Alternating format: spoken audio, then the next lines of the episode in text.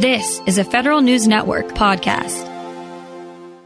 The United States is starting to take cyber and cybersecurity more seriously, you might have noticed. Some members of Congress think there needs to be a high-level position to reflect that. An amendment attached to the House version of the 2021 Defense Authorization Bill would establish a national cyber director in the executive office of the president. The office would have 2 deputies. Federal News Network's Scott Massioni spoke with the author of that provision, Rhode Island Representative Jim Langevin. So this is an idea that's been around for a while, and I've been working on it for a while since the CSIS Commission on Cyber Security for the 44th presidency back in 2008, 2009 or so. It's got renewed traction because the Cyber Solarium Commission debated this issue and saw it as a glaring hole in our cyber capabilities or strategy, that we don't have someone at the White House coordinating cybersecurity strategy for the country to protect us against cyber incidents of significant consequence. The other reason why it's gotten significant momentum is because John Bolton, when he was National Security Advisor under Trump, eliminated the cybersecurity coordinator position. I don't think many people really ever thought that that would happen, including Michael Daniel, who was the previous cybersecurity advisor under Obama. I think that there was a time where Michael was not necessarily convinced that we needed a director in the White House, but in his role, he had a lot of ability to coordinate policy. But then, and he never thought that the position would be eliminated, but here comes John Bolton, and I think he made a mistake in recommending that elimination to the president. So I'm hoping that President Trump will get behind this effort to reinstate a stronger position in a cyber director. And that's the really kind of glaring omission in any kind of a cyber policy or strategy, is that you don't have somebody at the top in the executive office of the president coordinating strategy. And so it's kind of ad hoc, especially without a special assistant to the president, even for cyber right now at the White House. When it comes to the cyber director in the terms of roles, would it be looking at cybersecurity, how the agencies will work with each other? What are the exact sorts of things that this person will do?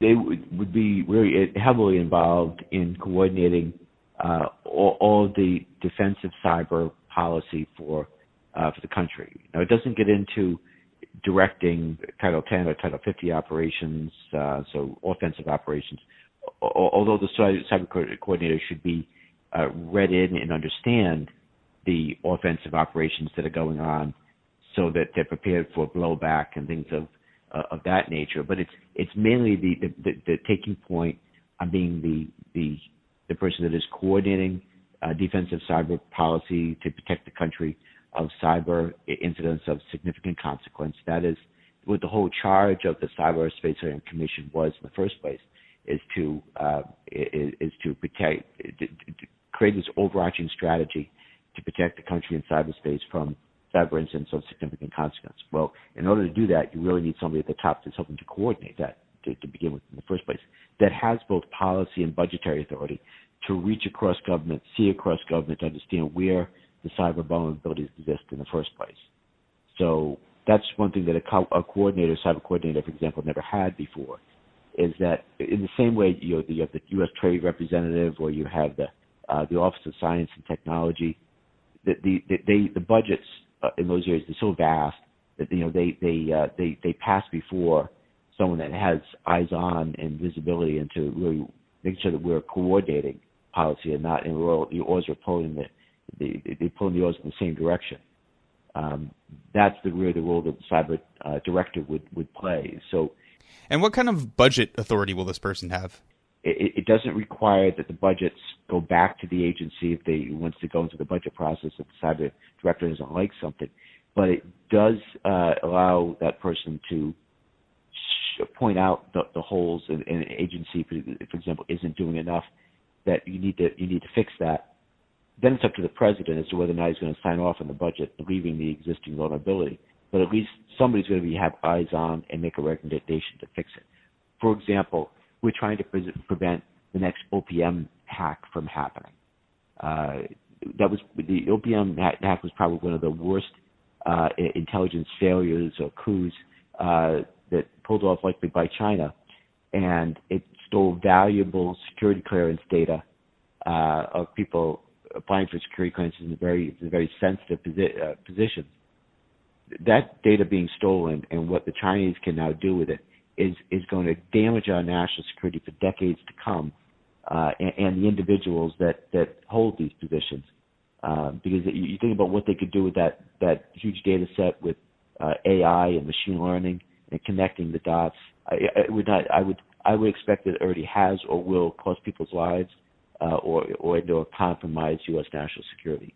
So we want to prevent that type of thing from happening first. And the reason that happened, by the way, is because here's OPM, an agency whose primary mission is not cybersecurity, but yet they were charged with protecting this data or housing this data, and they didn't understand the responsibility and the importance of the data they were charged with protecting.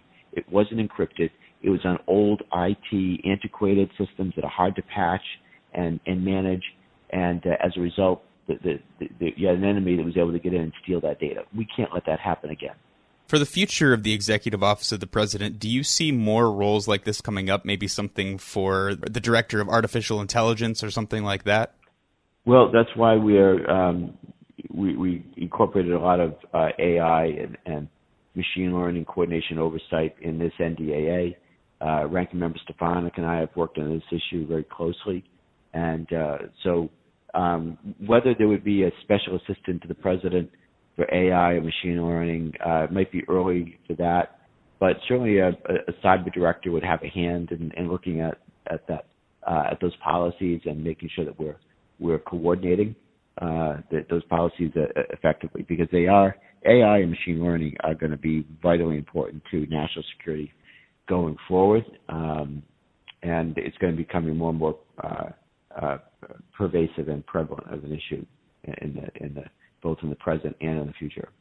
And I believe you have 11 amendments that made it into the NDAA outside of the legislation that was already proposed in it. Were there any that you were specifically proud of that you wanted to bring up? The joint collaborative environment, and that's for analysis, working very closely with critical infrastructure, so there's more intelligence sharing and puts context to what both sides are seeing with intelligence sharing.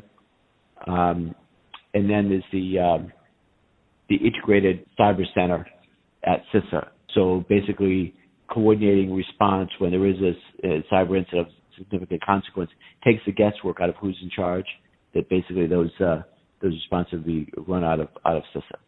Rhode Island Representative Jim Langevin speaking with Federal News Network's Scott Massioni. Check out Scott's story at federalnewsnetwork.com. This episode is brought to you by Zelle. Whenever you're sending money through an app or online, it's important to do it safely. Here are a few helpful tips. First, always make sure you know and trust the person you are sending money to. Second, confirm you have entered their contact details correctly. And finally, if you don't trust the person or your recipient is rushing you to send money right away, think twice before sending money through an app or online. Grab a 30-day free trial of LiveXLive Plus, and you'll get unlimited skips, commercial-free music, and all of the podcasts and live streaming events you can handle. Visit livexlive.com/podcast1 to learn more and start your free trial.